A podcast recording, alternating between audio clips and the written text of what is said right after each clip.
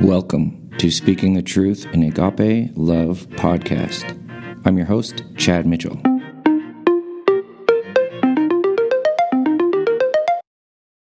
Welcome back, everybody, to the podcast. I'm Chad Mitchell. I'm David Finch.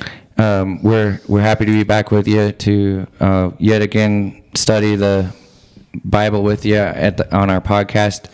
Um, I've uh, just got back from a week long vacation, and so um, we got in at 1.30 this morning. um, and so I'm a little foggy in the head, but I'm I'm here. I'm pushing through it. I told the kids um, that's the price you have to pay to have fun because they went to school this morning. So uh, on time. Yeah. I think Cass had to take stuff to two schools though because they forgot everything. but they were there. They were there on time. They were there on time. but anyway, so I, I'm I'm kind of uh, I I, I wasn't there to hear the lesson that Brother David brought. Um, the lesson was titled um, "Goodness and Severity of God," and so we're gonna get into it, and we'll lean on David because he was there. He gave the lesson. I think I vaguely remember. you remember? Okay, so I'm, but I'm sure that I'll have plenty to um, add and say as we go through. Anytime we study the Word, God's Word, um, we're reminded of things, and, and we can have good, uh, good study and good comment. And so we're looking forward to it here. As what as we always uh, mention.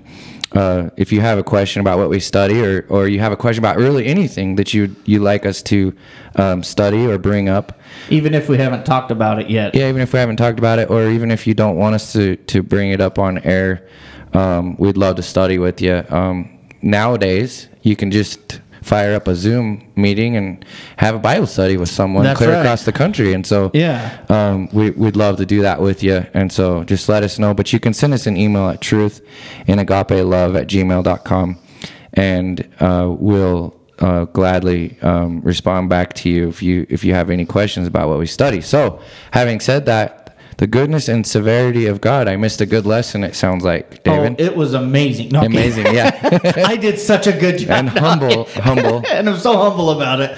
No, um, so we have been spending quite some time looking at Christ and looking at how he has performed miracles and and and how he was able to walk on water and then even um, calm the seas with just his voice and and looking at all the the miracles that he has performed. And then you know i asked the question why? And and it was because of his his love for us is the reason why he went through all that. And and uh, last week in my lesson i talked about how christ is suffered and he suffered willingly and it's because of his deep love for us. But we also have to look at the severity of god. You know a lot of people just look at at the goodness of god and the the love that he has and want to just kind of stop there and not look at all of who god is. And and that would be as I spent quite some time looking at the love of Christ and the love of God, I think I would be doing a big disservice if I didn't talk about the severity of God as well. And the reason why you want to look at the severity of God is because you you begin to fear him. Yeah. And that's a you need that. And that fear will drive you to be obedient to him. Yeah, and it's a good fear. It's not a That's right. a bad fear. It's a fear that basically makes you want to do good. Yeah, that's right. You know, and and looking at what will happen if you are not obedient to his word. And if you will turn over with me to Proverbs 1 verse 7.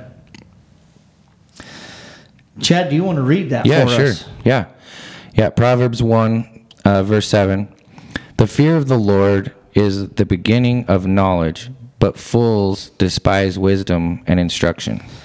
So here it, it talks about the fear of the Lord is the beginning of knowledge. You're not going to study the word of the Lord if you don't fear him. You know, i- if you just look at the goodness of God, and and yes, there is so much goodness in God. Do not get me. do not misunderstand what I'm trying to say. There's so much goodness in God, but there's that's not all of who God is. Mm. Well, and, and I I didn't think I was gonna have much to say, but the the thing is, um, I I'm the kind of person who needs motivated to do things. Okay, That's right. whether it's a boss or I think we all are to some extent. yeah, and I, I always make the the comment that um, if you uh, want to clean the house, you invite guests over. Yeah, exactly. You know, because you you have a fear that they're gonna see your house dirty. yeah, Okay. and judge you. And judge you. Yeah. And so in a way, in a way, it's similar yeah, because you, you're you're or you have a fear that you're not going to get all your work done for your boss yeah, or whatever you know so that it's that kind of fear it's not like um you know the spook alley okay fear yeah, it, or fear of of someone robbing you or death it's a it's a good fear it's that good fear that motivates us that's right. And you know, a, a good example of this, if you want to turn over with me to 1 Peter 5, we're going to read verse 7 and 8. And this is talking about the goodness, and then the very next verse talks about the severity of God. But it, it's not it's not just God, but we also have to worry about Satan as he is the adversary. And mm. and Satan is seeking to devour us. And so with that, we also have to realize that Satan is trying to make us not go to heaven, drag us away from the Lord. That's that's his purpose. That's Yeah, all sure. he's trying to do. And so that's why we have to fear what would happen if we allow Satan to to tempt us and, and allow Satan to intervene in our life. So I'm going to read 1 Peter 5. I'm going to read verse 7. And then bringing out a point that this is where a lot of people would want to stop after reading verse 7, where it says, Casting all your cares upon him, speaking of God, for he cares for you. Now, God wants you to cast all your cares upon him because he cares for you. That's absolutely true. But a lot of people want to just stop there and just be like, well, hey, God cares for me. All I need to do is cast my cares upon him and he's going to be there for me. Yeah. That- they almost want to just stop there. But the very next verse, we have to keep it into context. The very mm-hmm. next verse, in verse 8 of 1 Peter 5, he says, Be sober, be vigilant, because your adversary, the devil, walks about like a roaring lion, seeking whom he may devour. Satan has one good quality, and it is the fact that he is a hard worker. And he is hard at work seeking to devour you. And so if you drop your guard down, he will devour your soul. He will lead you away from God. And keep in mind, and I, I don't have this, I, di- I didn't have this in my lesson, but Satan doesn't need all of you. He only needs a part of you. When you look at James 2, verse 10, James 2, verse 10, turn over there with us. Here it says, For whoever shall keep the whole law and yet stumble in one point, he is guilty of all. So Satan doesn't need to have all of you. He only needs a part of you. He, he only needs you to feel like, well, you know, I, I can uh, I can just call myself a Christian Yeah. and, and just kind of walk away from it. You know, as long as as long as you don't diligently seek the Lord, He has you. Yeah, or or like it's just a little white lie. That's right. You And- know, just a white lie. And we must look at also the verses of warning for us. You know, again, there's the goodness of God, and there's so many encouraging verses for us, but there's also verses of warning of what happens if we are not obedient. Mm-hmm. And so, if you would turn over with me to Mark 9, verses 43 through 48. Now, let's read these verses and, and then let's kind of meditate upon them for a moment. And let's actually zone in on these for for a moment because these are very very eye-opening verses for us. Chad, do you want to read those? Yeah. Yeah, Mark sure. 9, uh, 43 through 48. Okay. If your hand causes you to sin, cut it off.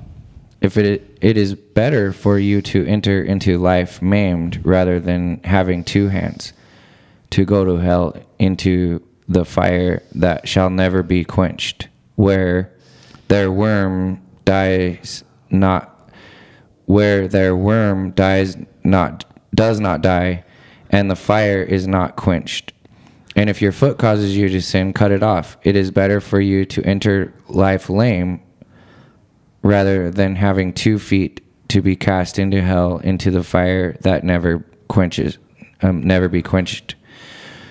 Where their worm um, does not die and the fire is not quenched.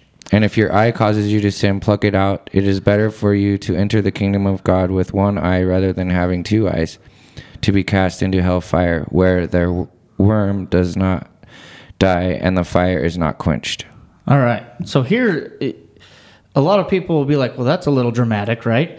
Where if your hand causes you to sin, and it's not necessarily talking about your hand, because if one hand causes you to sin, the other one can also cause you to sin too. Mm-hmm.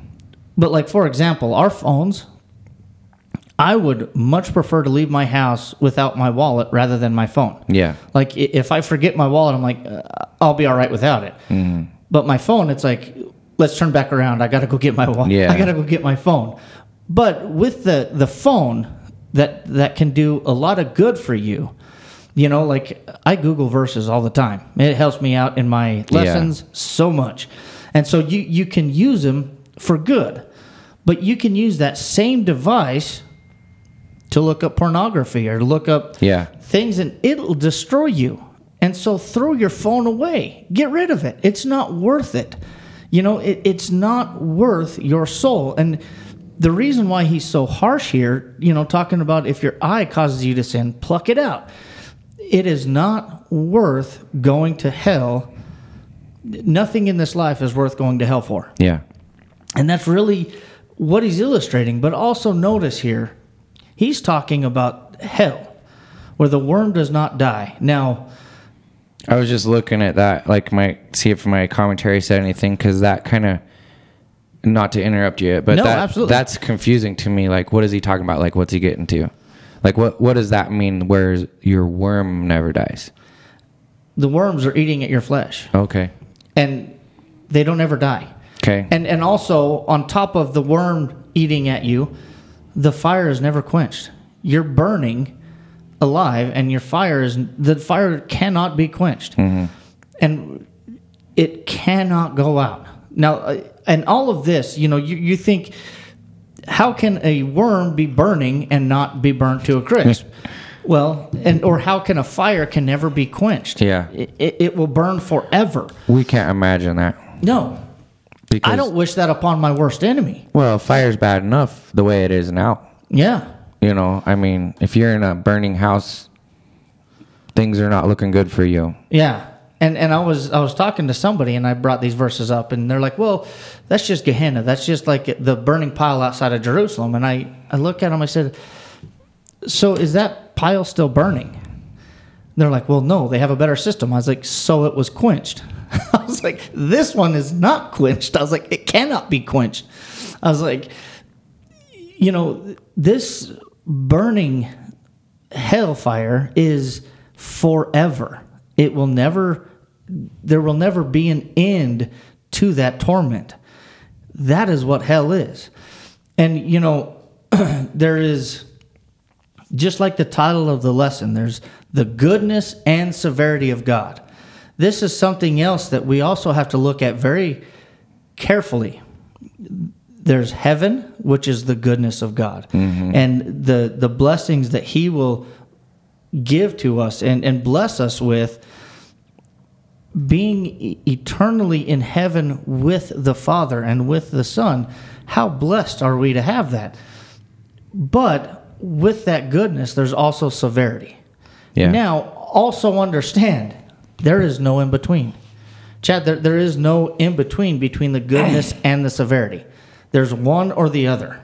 You know, just like uh, you're either in the car or you're out of the car. You can't be in between the car driving down the interstate. You're either in the car driving down the interstate or you're out of it, right? Well, and I think he's explaining something here that is worse than anything that any of us have ever seen. Absolutely. It's it's not like anything we know here. Yeah. It's worse. I, I heard of uh, a preacher would say one time, he's like, you take your worst nightmare. Yeah. And, and your worst imagination, times it by 10, and, and that won't even reach what hell is. Yeah. You know, and just the, the severity of it. And, but there is no in between. You know, turn with me to Romans 11, verse 22. But this is why we need to look at both the goodness and severity of God. And, and I spent quite some time talking about the goodness of God, how Christ was willing to leave his home in glory. He was with the Father in heaven and he left it to come down here. And that's all a part of his goodness, to show us the way to him. And there's so much goodness in the Lord, but there's also this very real severity. And so Romans 11 22. Basically, this could be our text for the whole Absolutely. study, right? Absolutely. Okay. And it says, therefore, or because of all that we've already just talked about, really, because of, consider the goodness and severity of God. On those who fell, severity. And those who fell are the disobedient, those who are not obeying the word of God. You will have the severity, hell. But towards you, goodness. But notice, he doesn't just end there. He says, if you continue in his goodness, otherwise, you also will be cut off. So even if you are once obedient to the Lord and then fall away and become disobedient again, you will be cut off. And again, you will be facing the severity of God. Yeah. And so that's, and I didn't even think about this, but Second Peter 2. Oh, bonus verse. Bonus verse, there you go. I have those every now and again. Second Peter 2, uh, verse 20. So Second Peter 2, verse 20 says, For if, after they have escaped the pollutions of the world to the knowledge of the Lord and Savior Jesus Christ, they are again entangled in them and over or entangled in them and overcome, the latter end is worse for them than the beginning. So all this stuff that we just talked about, this the where the worm never dies and the the fire is never quenched, for those who have known the Lord and, and known the goodness of the Lord and then turned away from him, after knowing the goodness of the Lord, the latter end is worse for them than the beginning. Mm-hmm. So there, there's almost like this. There's layers of hell mm-hmm. is kind of how I, I view it where there's it's even more severe punishment for you if you have known the goodness of the lord and turned away from him back to disobedience Yeah. that's a very even more severe punishment and so again you have to look at both the goodness and severity of god and this next verse that, that we're going to turn to um, it really helps us to understand because there's a lot of questions that a lot of people ask well like i go to church and, and i i don't think it matters what church we go to and you know as long as we're serving god Yeah. and, you know but when you look at ephesians 4 5 chad can you read that for us Yeah. it's, it's a very short verse but this one really drives this point home Okay. Ephesians 4 5. One Lord, one faith, one baptism. So, when you ask this, Chad, how many ways can you please the Lord? One. And how many ways can you worship Him in in, in accordance with His word? One faith. There, there's one way to please Him. There's mm-hmm. one way that you that is acceptable to worship Him. Now, ask yourself the question: How many denominations are in the just the U.S.? Yeah, there's a lot. there's over there's about 200 different denominations now i'm talking i'm not talking about um, uh, looking at uh, the Cor- the quran Yeah. you know muhammad Yeah. i'm talking about christian denominations there's over 200 And that's just in the U.S. When you look at the whole world, there's I last I checked was about 4,300 different Christian denominations, but only one, only one is the faith. There's only one acceptable way. Yeah. Well, and and and the thing is, if we're all the the one that's acceptable is following the blueprint given in His Word. That's right. You know, um, we just traveled uh, and worship with other brethren. Identical worship, Yeah. pretty much. I mean, it's all the same, exactly the same. And so, why? Because we're all looking at the same blueprint. Yeah. You know. You know, when when I study with people and, and they're also studying with another brother, a lot of times they mention they're like, You're saying the exact same thing as this guy is. I was like, Yeah, because we're reading out of the same book. Yeah. it's like It's true, man. you know, and in no way, shape, or form can you throw in your think so.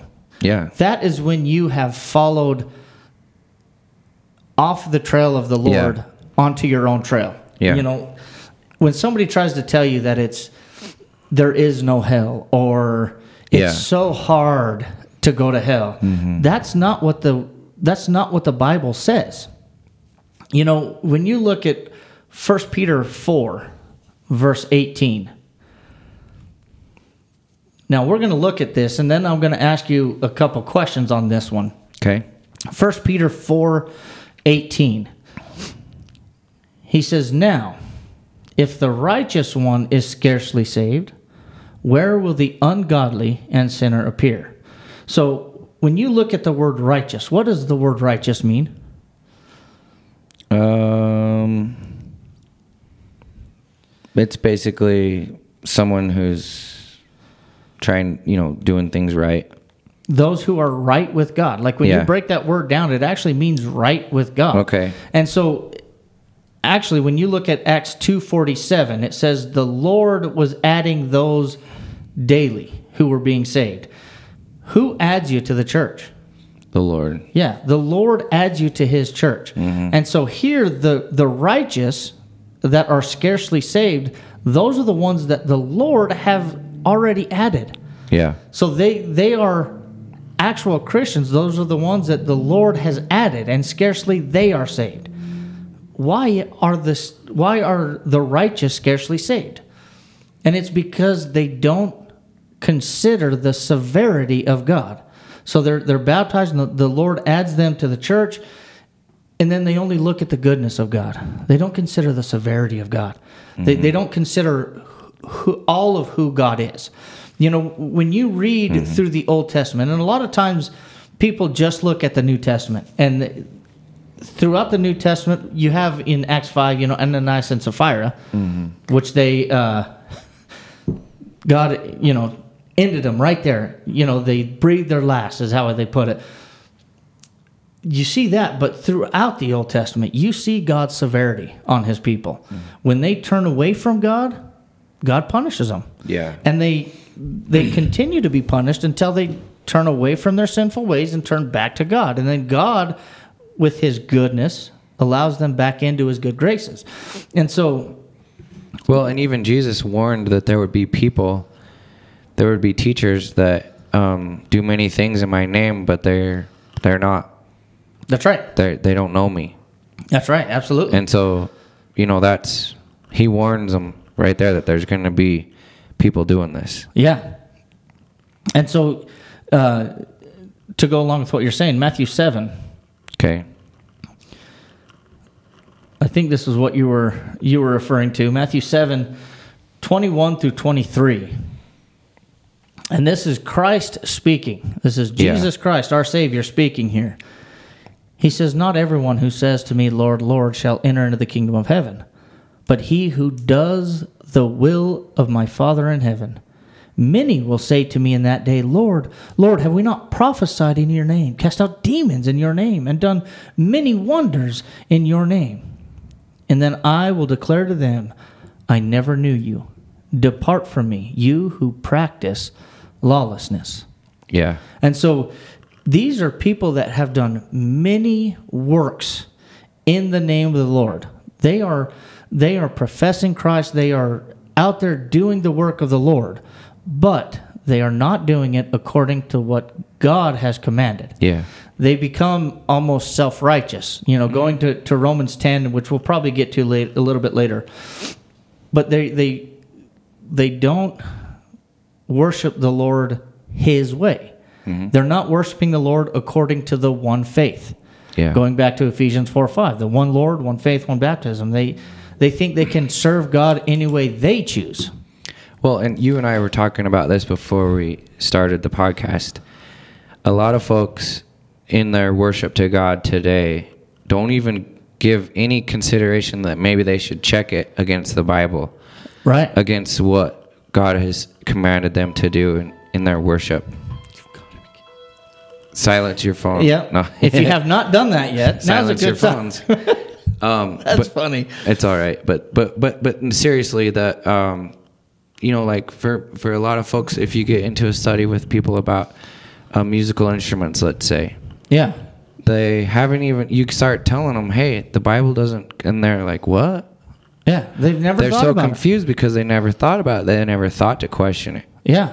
and so It's For- how they were raised. for us um, as Christians, we need to question what, why are we doing this? You Yeah. know, and I think I think that's the big downfall for folks who think that they're doing what God wants them to. That's right. A lot of times they're only doing it because this is a good idea. Yeah. So or, or this is how we've always done it. That's right. And Chad, you and I both have have questioned our faith, you know? Mhm. Yeah. And and you need to. You Yeah.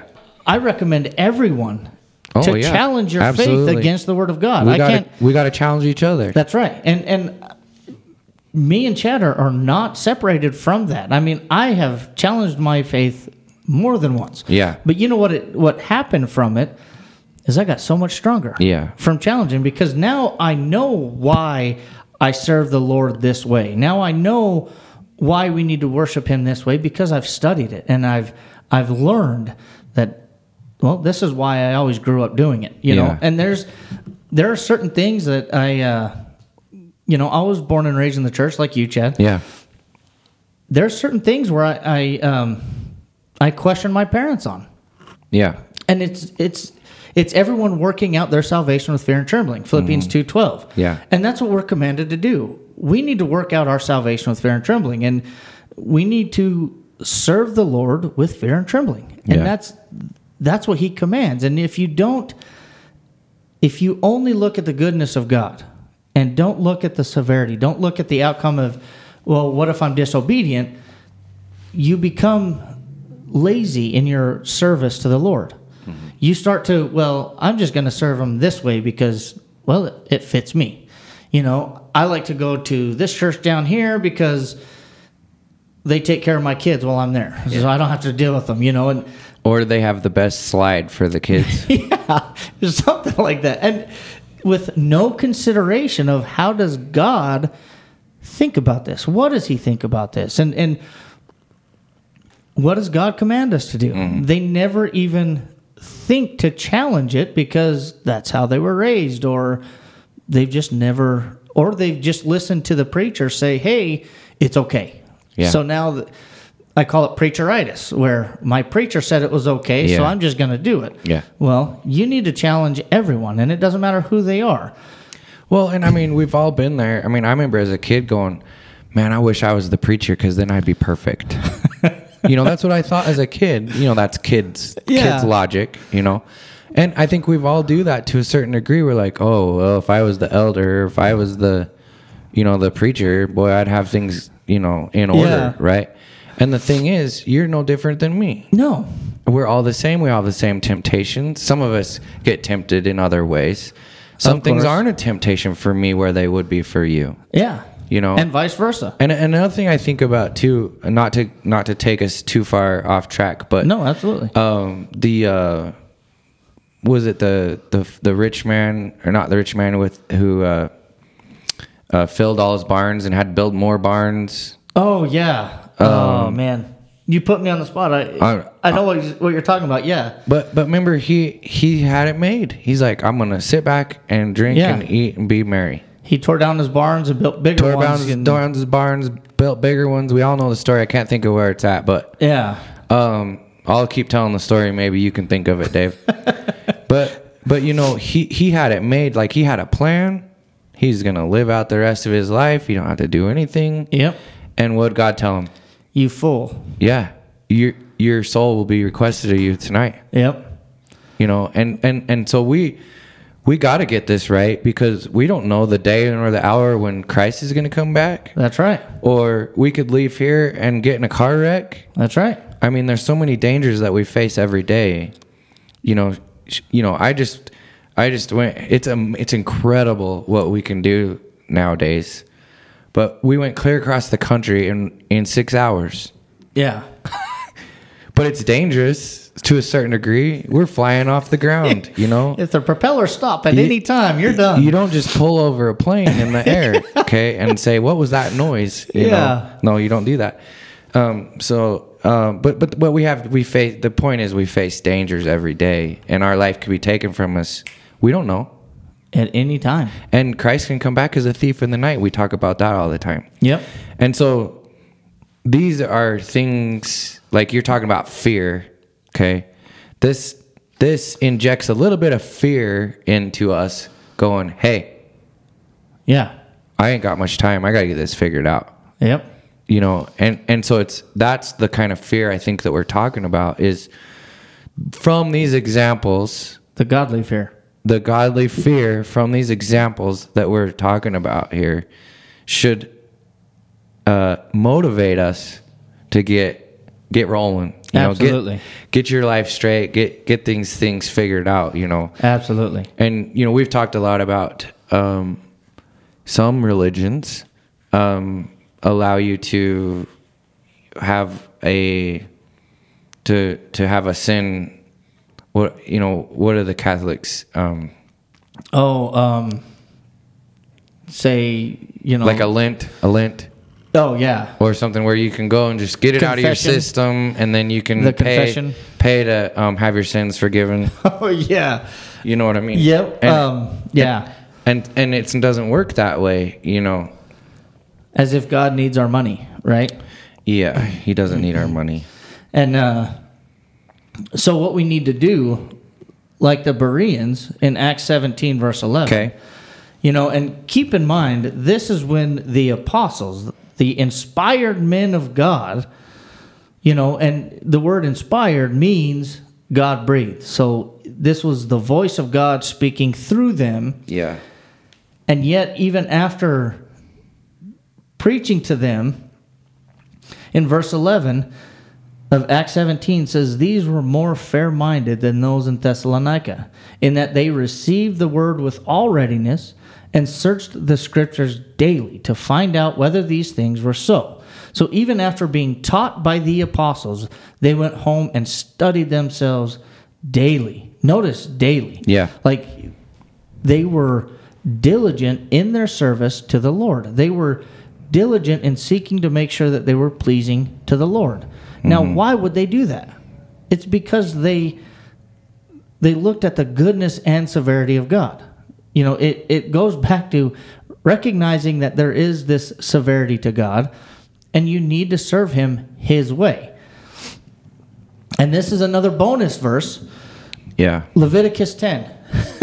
Turn with me to Leviticus 10. This is another uh, verse that really, really sticks out. And this is a very good point to bring out. Now, this is when Nadab and Abihu decided to get strange fire Okay. to burn the incense. Oh they, yeah. I they received this. the strange fire. They they were commanded to get the fire from a certain place, and for whatever reason, I can only guess it was because of laziness. The reason why they got the fire from a different place. I, I I said I love this story, but not not in the sense that I love what happens. I just love the example that it, it gives to us and the the fear that that we get from this. The the example we get from this Yeah. story. And and and so um, I, I absolutely agree with you on that, Chad. And so verse three, and this is so after this is after God destroyed Nadab and Abihu, killed them. Verse 3 it says, And Moses said to Aaron, This is what the Lord spoke, saying, By those who came near me, I must be regarded as holy, and before all the people I must be glorified. Understand the respect that God deserves. Yeah. And not just deserves, but he, he demands. This is how we need to serve him. We need to show honor to him. He must be regarded as holy, and before all the people, he must be glorified. I actually like if we could read verses one and two there. Okay, fine. I know, I know. I just I think it's it's great to get the whole Absolutely. because because it, it really makes it sink in. Because here, well, let's just read it. Yeah, I'll, I'll read one and two real quick. Well, read read uh, one through three. Okay, so one to through keep three. everything into context. Okay, so then Nadab and Abihu, the sons of Aaron, each took his censer and put fire in it, put incense on it, and offered profane fire before the Lord, which he had not commanded them. So the thing is with this, I think fire is fire to me. Okay, Right. It's it's got a flame. It's hot. I'm sure that's how they kind of looked at it It's too. it's no big deal, you know. Um, so continue on verse two. So fire went out from the Lord and devoured them, and they died before the Lord. Okay, so what would um, Aaron, the, the the father of Nadab and Abihu, would be grieving, very angry, and almost revengeful. Right. So continue on verse 3. And Moses said to Aaron, This is what the Lord spoke, saying, By those who come near me I must be regarded as holy, and before all the people I must be glorified. So Aaron held his peace. This is a little confusing to catch what's going on here in my mind because the, it's just not how you would explain this story Yeah. if you and I were telling it. Because here's Aaron. I mean, he's ready to re- take revenge on his sons being killed. Why are my sons being killed? And then Moses says, "Hey, look, you they did not give the respect given that they were supposed to be given, and fall and do this in the way God told them to. Yeah. You know, and and this is what happened. You you have no choice, and and and I think this is a good example also of people who want to argue with God. Yeah. You know, because Aaron could have said, "This ain't fair. What's going on here, God?" Yeah. You know, I mean, come on. Uh, He he even could have had an example. Well, so and so's sons do. You know, I mean, you know, he could compare it to someone else. Yeah. But what did he do? Made any excuse? Yeah, absolutely. And when you He look held at his peace. yeah, when you look at verse six, Okay. thi- this takes it even deeper. Okay. He held his peace in, in verse three, but then in verse six, Mo- and Moses said to Aaron and to Eleazar and Ithamar, which are his Aaron's other sons, Do not uncover your heads nor tear your clothes, lest you die, and wrath come upon all the people. But let your brethren, the whole house of Israel, bewail the burning which the Lord has kindled. So he was, Moses told Aaron, of course, through the mouth of God, do not even mourn for him. Yeah. You have no right to mourn for him because Yeah. they disobeyed God. Yeah. Just going back to what you were saying, they disobeyed God. You don't even mourn for them, Which would be very difficult as a father. Oh yeah, I mean, we can't even imagine. and there was there was this like period of mourning that that a lot of people had, and uh, I was looking this up. Yeah, it I was don't have really my notes on. big in that in that time. Yeah. because they would mourn, especially like if they lost a spouse. That's there was a long period of time of About- mourning. it was about thirty days, is what I read. Yeah, Yeah. And so they he was told not to even mourn for him. Don't even mourn for him because they they got what they deserved. Yeah. They knew better. And yet they didn't regard God as holy. They Mm-hmm. didn't treat him as holy. well, and and Aaron respected God That's right. enough to know, hey, well, that it is what it is. They should have they should have known. They should have known, and Yeah. they didn't do it. And I'm sure he blamed himself a lot for not emphasizing it. Maybe you'd be thinking, "Man, I told them, I told them that they, you know, had to be careful, and they just wouldn't listen to me." You know, it's kind of like Yeah. teaching your young child to do something. You don't know anything Yeah. as a parent.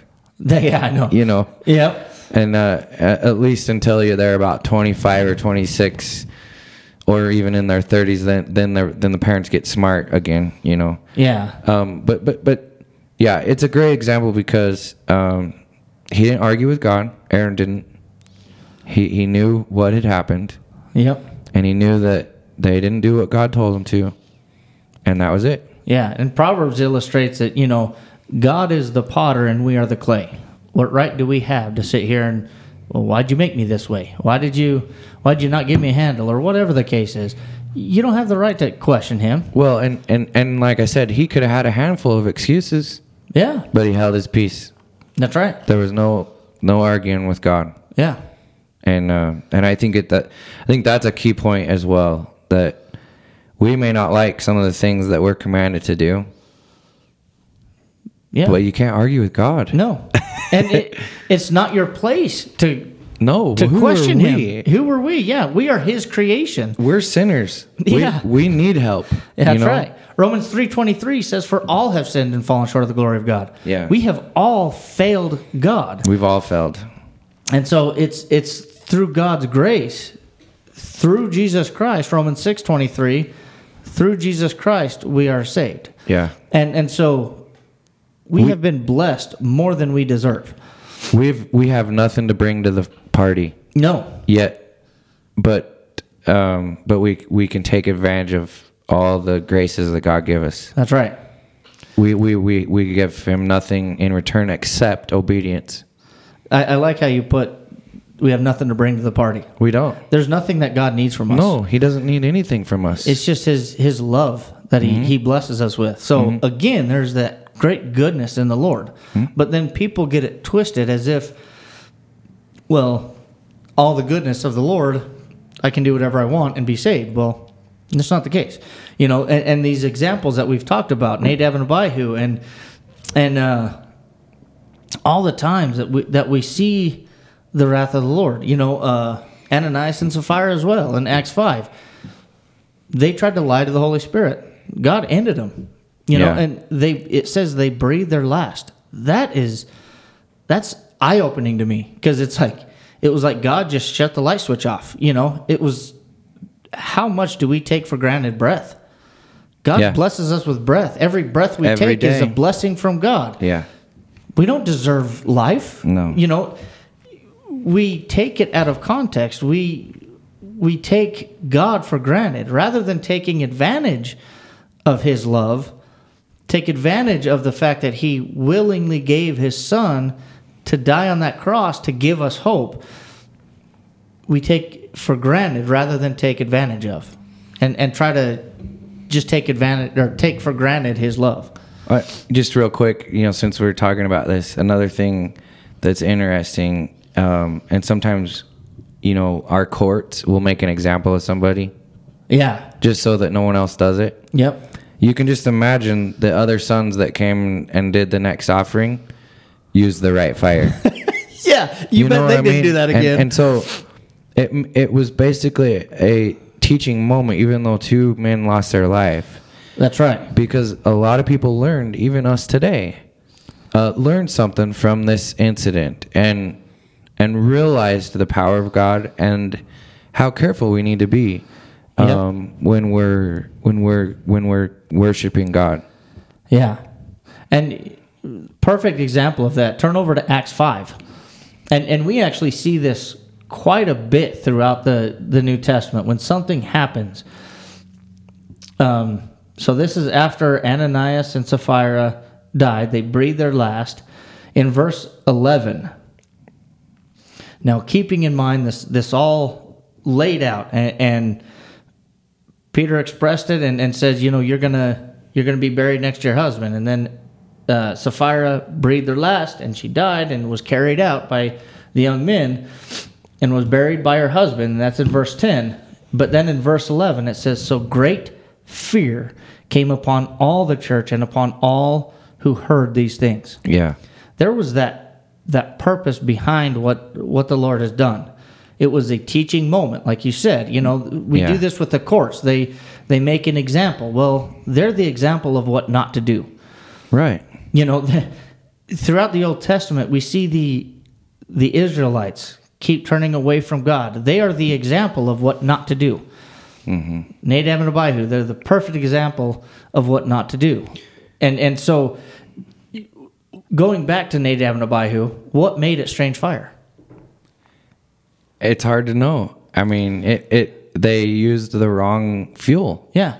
It was what God did not allow them to do. Yeah, it had to been- you know, God told them to get the fire from a certain place and they got the fire from somewhere else. Yeah. God never said you couldn't get the fire from there. It, but the fact that He said get it from here eliminated everywhere else. Yeah. And so many times people think, well, God never said I couldn't do this. Yeah. You're not considering the severity of God if you're wrong. Yeah. Is it the one faith if it's if you're doing something that the Lord did not permit? That's a very serious question that we all have to ask. Sorry, that we all have to ask. Well, I think um you know, as kids as we were disciplined from our parents, um we had a fear of them, Absolutely. but it wasn't a oh, here he comes, run. yeah. You weren't scared at all if you were doing what you were supposed to. Right. In fact, you're almost boastful. Yeah. It wasn't me. It was my, you know, unruling It's the other one over yeah, here. Yeah, yeah, yeah, And so you strut around, not even scared of them, because you know you didn't do anything wrong. That's right. But when you did do something wrong, you had a fear. Yeah. And um, the reason why you didn't do anything wrong is because you had that fear. Yeah.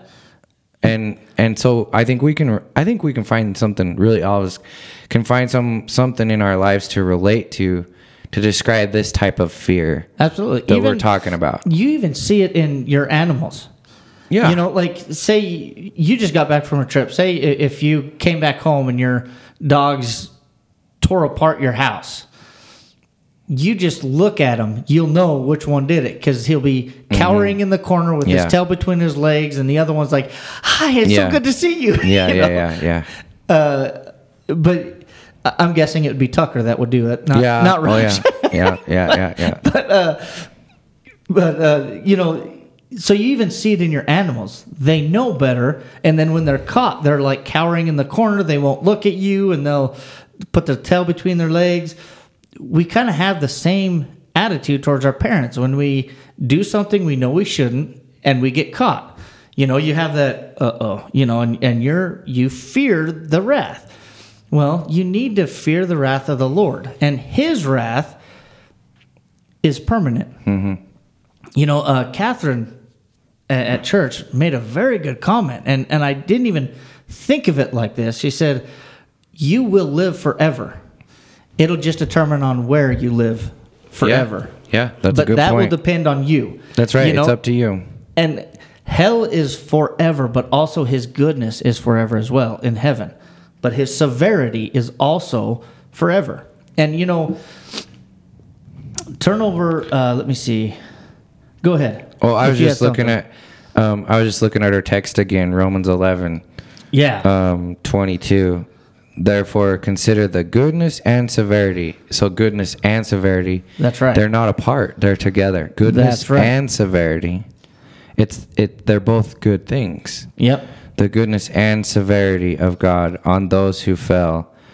Um, sever- um, severity, but toward.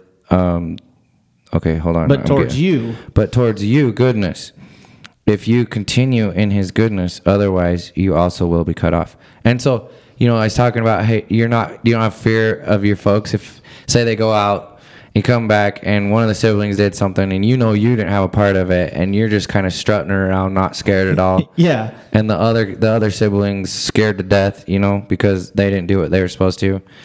As Christians, we're kind of like that sibling strutting around. I didn't do it, you know. Of course, Yep. we can't we can't get overconfident because we're all No. we all sin, but uh, but but but we we can have comfort as a Christian. We have comfort in the Lord, knowing that we're doing everything we can to do His will. that's right. And it, it's not a work-based salvation.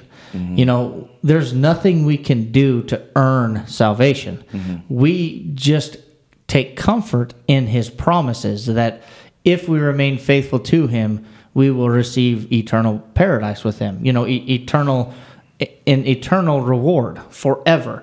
And so it's not a work based salvation. We can just take comfort in his promises, knowing that if we are obedient to him, we have this guarantee of this hope.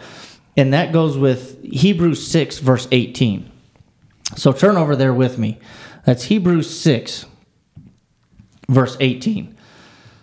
Now, this is important for us to certainly understand. This is an aspect of God that we must understand. So, on top of his great and mighty power, okay, Almighty, verse 18 of Hebrews 6, he says that by two immutable things in which it is impossible for God to lie, we might have strong consolation who have fled for refuge to lay hold of the hope set before us. So it is an absolute impossibility for God to lie. Now understand, so when he tells us that if you obey me, you will receive this reward, that is a guarantee. It's a guarantee. And it's not because we have earned it, it's that we can, it's a guarantee because he promised it to us. That's his goodness. But on the flip side of it, all the stuff that we read, like in Mark 9, 43 through 48, where the worm never dies and the, the fire is never quenched, that too is an absolute guarantee for us if we are disobedient, if we are not following him his way. You know, we, we cannot go rogue, eh, so to speak, where, well, I'm going to serve God, but I'm going to serve God my way. That's not going to get you anywhere. That's going to get you you're disobedient. Because when you think about it, who determines what is sin and what isn't? God and God alone. Mm-hmm. Who determines who is obedient and who is disobedient? God and God yeah. alone. He is the only one to determine that. So if you are trying to serve him his way, you know, and, and I think of like you send your kid into the store and you tell him, go get me eggs and milk, and you give him a $10 bill and say, and bring me my change. Eggs, milk, and bring me my change. They go in there, get eggs, milk, and a candy bar, and bring you your change. Mm-hmm. Did they obey you? No. No. That would upset me just because they know better. You know, the fact that I didn't say they could automatically eliminates everything. Because I also didn't tell them they couldn't get toilet paper or Q-tips, but they didn't get that right. They got something for them. Mm-hmm. It was their heart was seeking to please themselves rather than seeking to please me or the parent. So you you get that concept. You understand that. The same goes for God. He is the perfect father. He is the perfect parent. And so when we have that that attitude towards him, what do you expect to come judgment day? Yeah. That you can only expect eternal torment because you disobeyed him and you knew it because you were seeking to please yourself.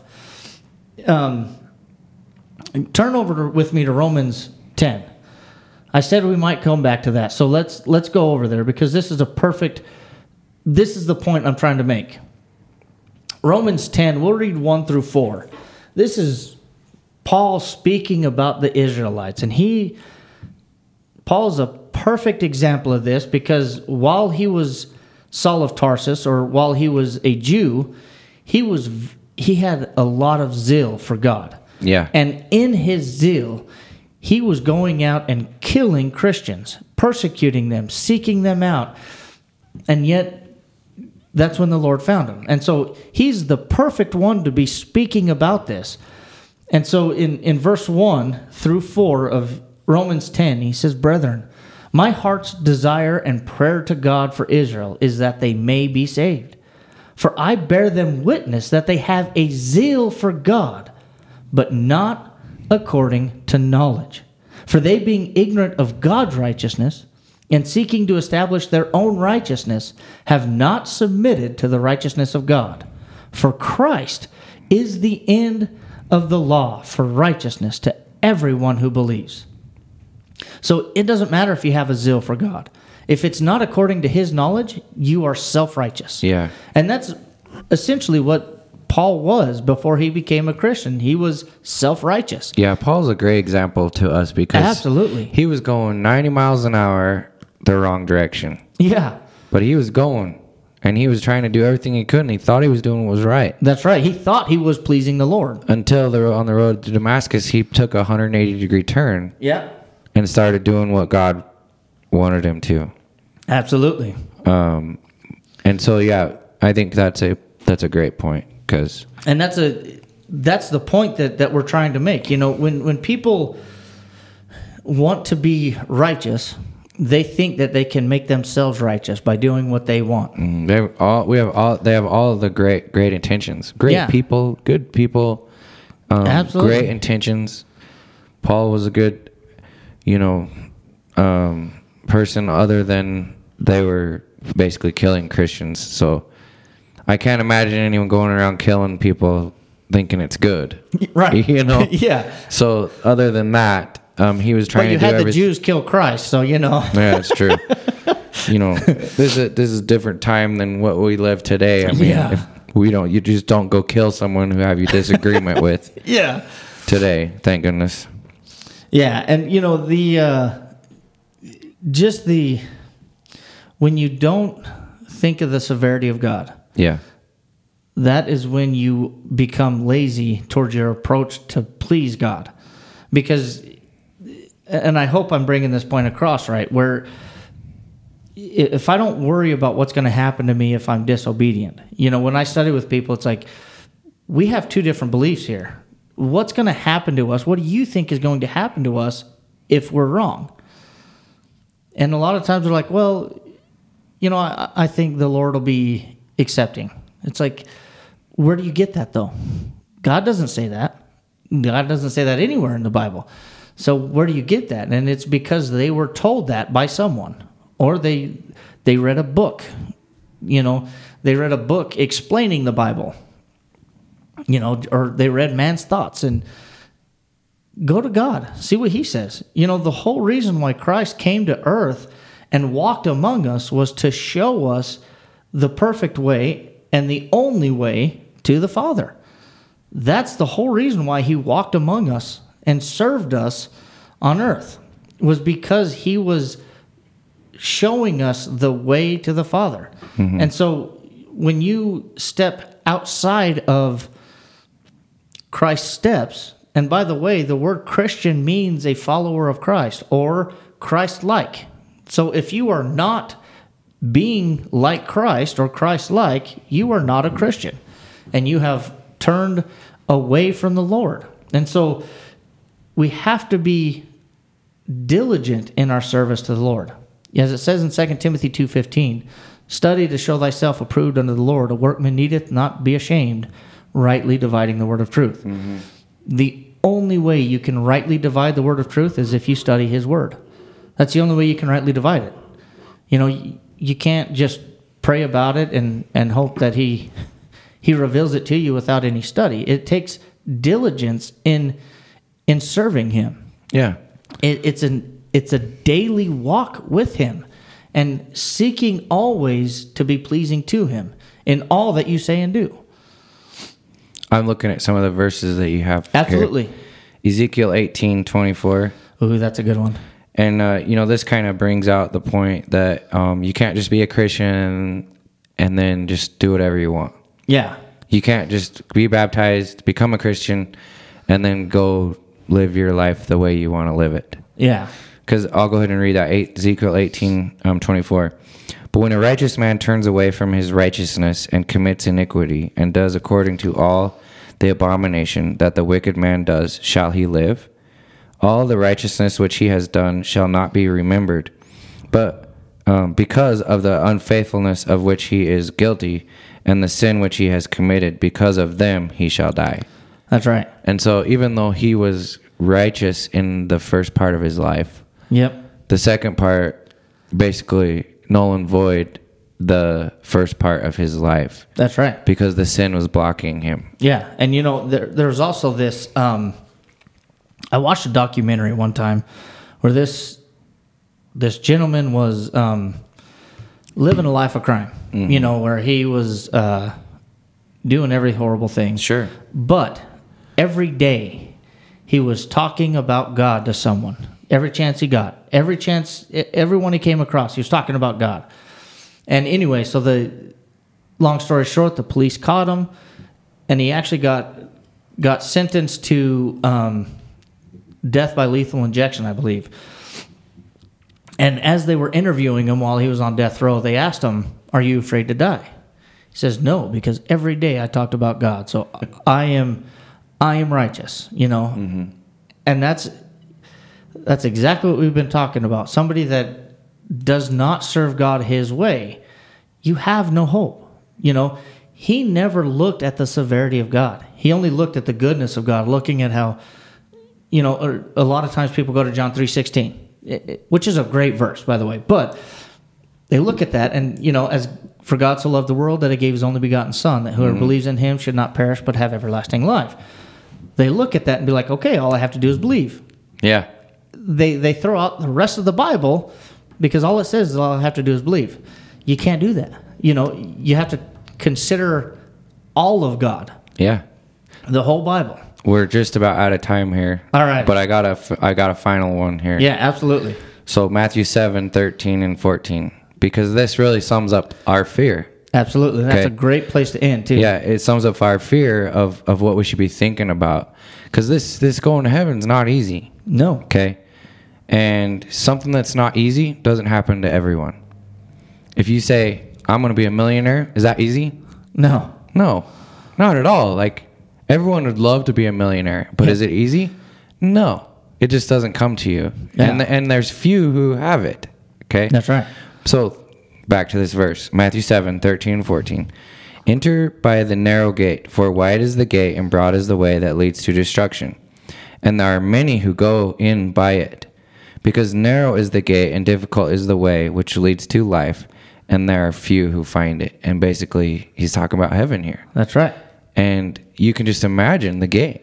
Uh, if you've ever tried to drive cattle through a gate, okay, the broad gate, boy, that's easy, man. Uh, Yeah. uh, you can drive a cow anywhere you want. Broad is the way. Um, wide is the gate. If there's a wide opening, man, they'll go through it, no problem. That's right. But if there's a narrow gate, good luck Yeah. getting them through it. And and and basic, and that's that's the way it is for people. Unfortunately, yeah. um, being Christians and going to heaven. And it's it's not because it's it, it, it is difficult, but the reason why it's difficult is because they don't serve God His way. Mm-hmm. They try to manipulate the Word of God to fit their life. Well, and I'm sorry, I got to keep going. Yeah, absolutely. Because 15, he says, because this just gives more fear to us.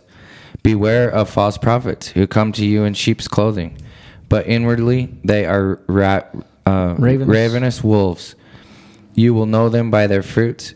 Um, do men gather grapes from thorn bushes or figs from thistles? Nope. And and so uh, basically, he's telling them, beware. Here's some fear. False prophets. You got to watch out for them. That's and, right. And there's so many people deceived by it. Absolutely. And that's because Satan is hard at work deceiving everyone. Yeah. you know and so be aware you know he is a ravenous wolf seeking whom he may devour going back to 1 peter 5 8 mm-hmm. he's a ravenous wolf you, you need to be aware of him and mm-hmm. seek and be diligent to seek to please the lord mm-hmm. absolutely that's a great place to end i think It is. And that's it. I mean, that's our study for tonight. I've I've thoroughly enjoyed. I feel like I was there, Yeah. David. yeah Uh, there's there's a lot more on here. there's a lot more on your outline that we could discuss, but there's just not enough time in in here. And so we appreciate you uh, being with us uh, through this podcast, and hope you've enjoyed it. If you have any questions, send us an email, and we'll see you next week. thank you guys